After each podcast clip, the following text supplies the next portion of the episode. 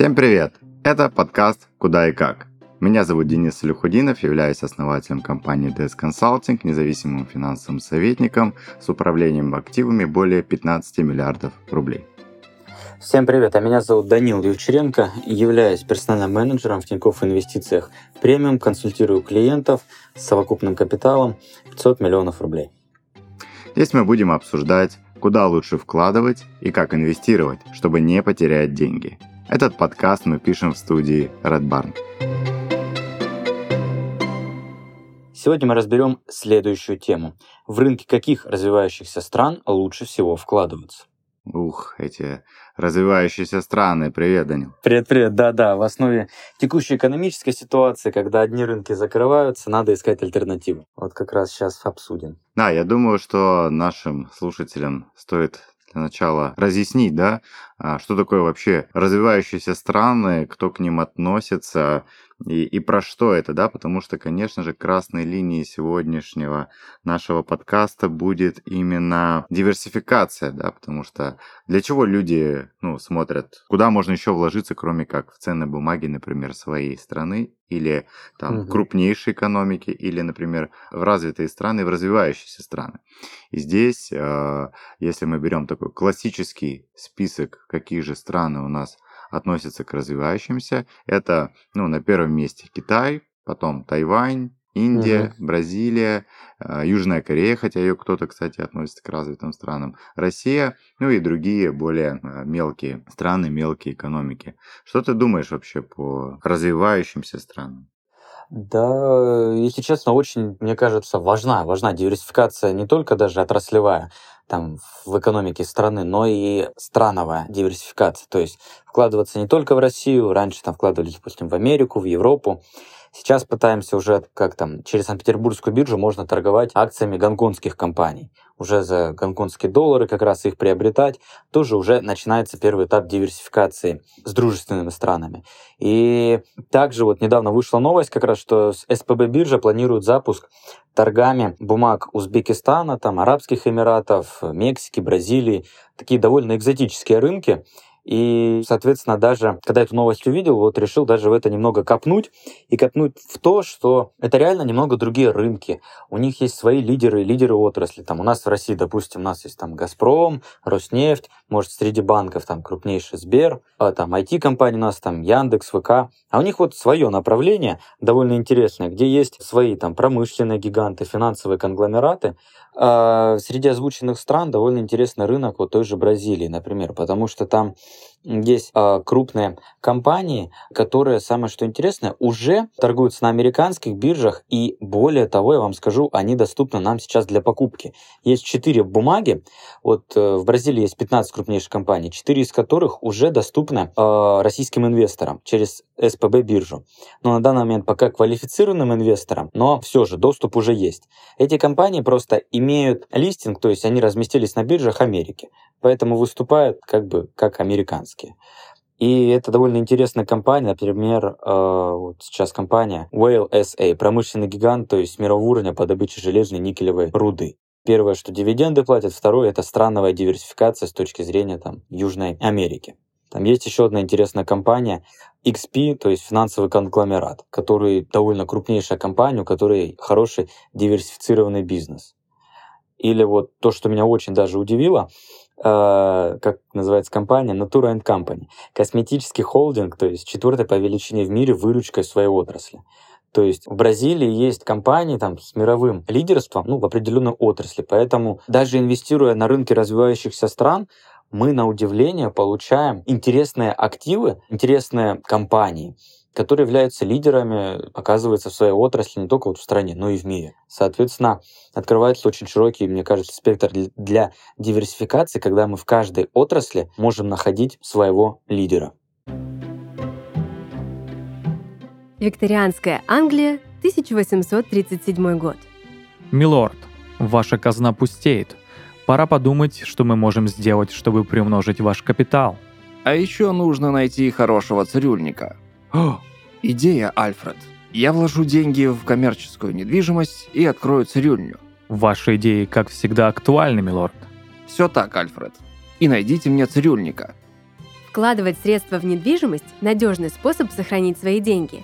Это знали предприниматели викторианской Англии, а современные бизнесмены до сих пор делают это, чтобы еще и приумножить свой капитал. Единственная разница – сегодня это сделать намного проще благодаря нашему спонсору компании CDS – которая проектирует и строит дома, жилые комплексы и города-спутники со всей необходимой инфраструктурой, занимается продажей квартир и коммерческих помещений. И паркинг не является исключением.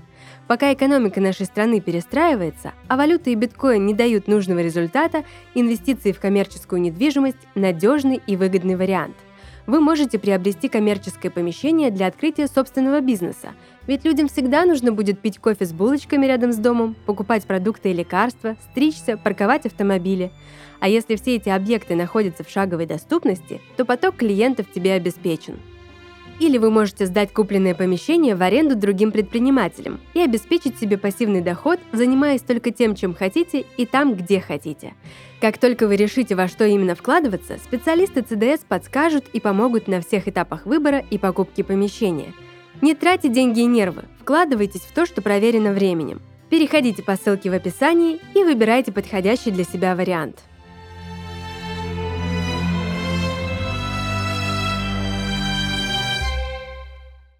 В общем, получается, что ты за инвестиции в развивающие страны, а я тебя бы вот так не поддержал, скажем так, Да? потому что вижу тут э, достаточно много рисков. Ну, то есть, во-первых, да, Мгм, люди мгм. почему ищут э, и смотрят инвестиции в развивающиеся страны? Потому что там потенциально более высокая доходность может быть. Там как по облигациям, так и по акциям, потому что многие компании могут быть недооценены. Даже вот если взять сейчас российские компании, Россия это развивающаяся страна, многие наши бумаги там сейчас в связи с вот этими всеми политическими там рисками, которые случились, а, там стоят э, дешевле, чем там у них активов на балансе, да, и при этом очень многие компании а, и вообще ценные бумаги, которые относятся к развивающимся странам, они зависимы от сырья, то есть они зависимы от э, экспорта. Сами экономики этих развивающихся стран, многие зависят от какого-то экспорта, там, вот как Россия, да, то же самое, там, нефть, газ, все, у нас очень большая от этого зависимость, экономика а, сильно, скажем так, э, может пострадать в случае колебания этих двух таких мировых ресурсов. Да. Поэтому э, я, конечно, ну, вижу с одной стороны в развивающихся странах это возможности доходов, и часто инвесторы диверсифицируют свой портфель, добавляя туда активы развивающихся стран, чтобы повысить доходность портфеля. С другой стороны, есть и большая доля риска, потому что эти развивающиеся страны, они потому и развивающиеся, что у них очень много чего не развито. Например, э, юридическая архитектура, да, инфраструктура. Ну, защита, да, И, иностранных инвесторов. Бывает так, что активы э, могут быть национализированы, например, да, или даже самый пример возьмем там Аргентину, да, у которой там не раз уже были дефолты, хотя причем, кстати, есть аргентинские компании, у которых даже несмотря на то, что у самой страны дефолт, а они спокойно продолжают по облигациям платить купоны. В общем, здесь не все так однозначно. Ну да, здесь э, соглашусь, что есть определенные риски, но мы смотрим как раз, как э, экономика себя чувствует исторически. Вот почему начала про ту же Бразилию, там, не про Мексику, там, Узбекистан, допустим.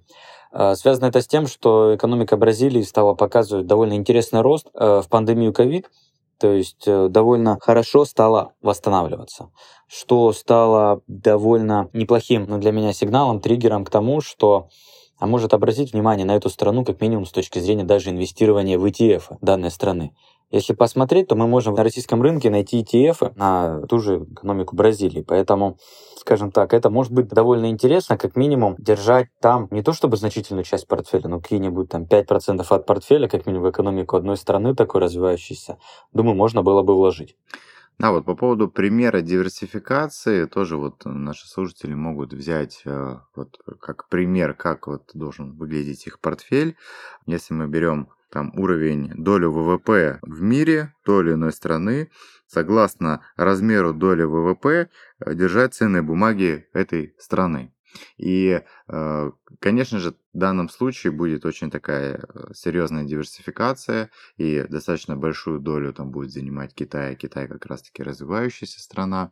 И, но при этом все равно помните да, про риски, что диверсификацию делать нужно, И вот я рад, Данил, что ты от отдельных компаний больше в сторону ETF пошел, потому что, конечно же, для большинства инвесторов более понятный и безопасный инструмент – это выбор не отдельных компаний, а покупка ETF на ту или иную страну, да, то же самое развивающиеся, например, или на те или иные рынки. И на самом деле, купив там два ETF, да, там на S&P 500 и на MSCI, все, у тебя там э, весь рынок в портфеле, да, но S&P 500 относится к развитым угу. странам, а MSCI будет относиться к развивающимся, как такое модное слово, да, надо нам, чтобы э, слушатели его услышали, это emerging market, да, то есть развивающийся рынок. Если вы будете где-то EM, вот это вот встречать, да, или там EM по-разному, там кто-то читает, а, это как раз-таки вот э, бумаги, относящиеся к этому. И если так коротко, да, резюмировать,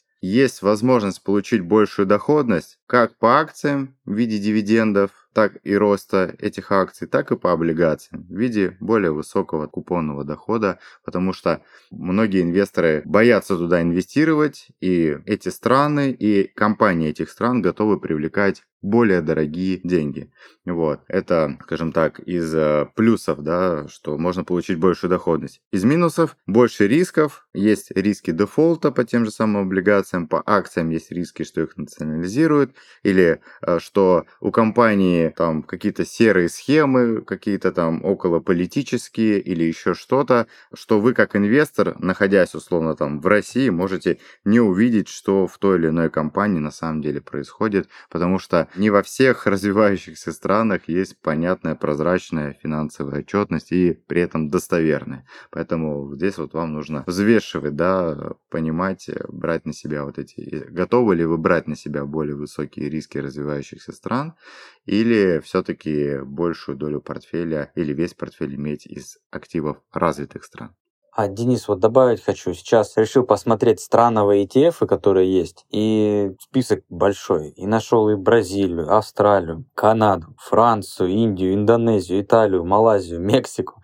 То есть реально список широкий. Если не полениться, можно везде повкладывать по 50, по 100 долларов и на капитал в 1000 долларов вложиться одновременно в десятки экономик. Ну, с точки зрения, знаете, такой интереса, и если, как мы говорили вот в прошлом нашем подкасте про инвестиции, там, купил и забыл, кризис, это, мне кажется, довольно интересно. Когда он сейчас вот у нас имеет такую определенную фазу, фазу не зарождающуюся, а уже продолжающуюся, как раз на просевшие бумаги можно было бы, как раз ну, на просевшие в цене ETF, можно было бы составлять себе неплохой портфель. Супер. Ну что, друзья, я думаю, что вы каждый для себя примете взвешенное решение, при этом объективное решение, взвесив да, на своих таких внутренних инвесторских весах э, и риски, и доходности. Не надо смотреть только в сторону доходности, всегда помните о второй стороне медали в виде рисков. А на этом мы будем финалить. Это был подкаст «Куда и как». Слушайте нас на всех платформах, комментируйте и делитесь с друзьями. Инвестируйте так, чтобы сохранять и приумножать деньги, а не терять их. Всем пока. Пока.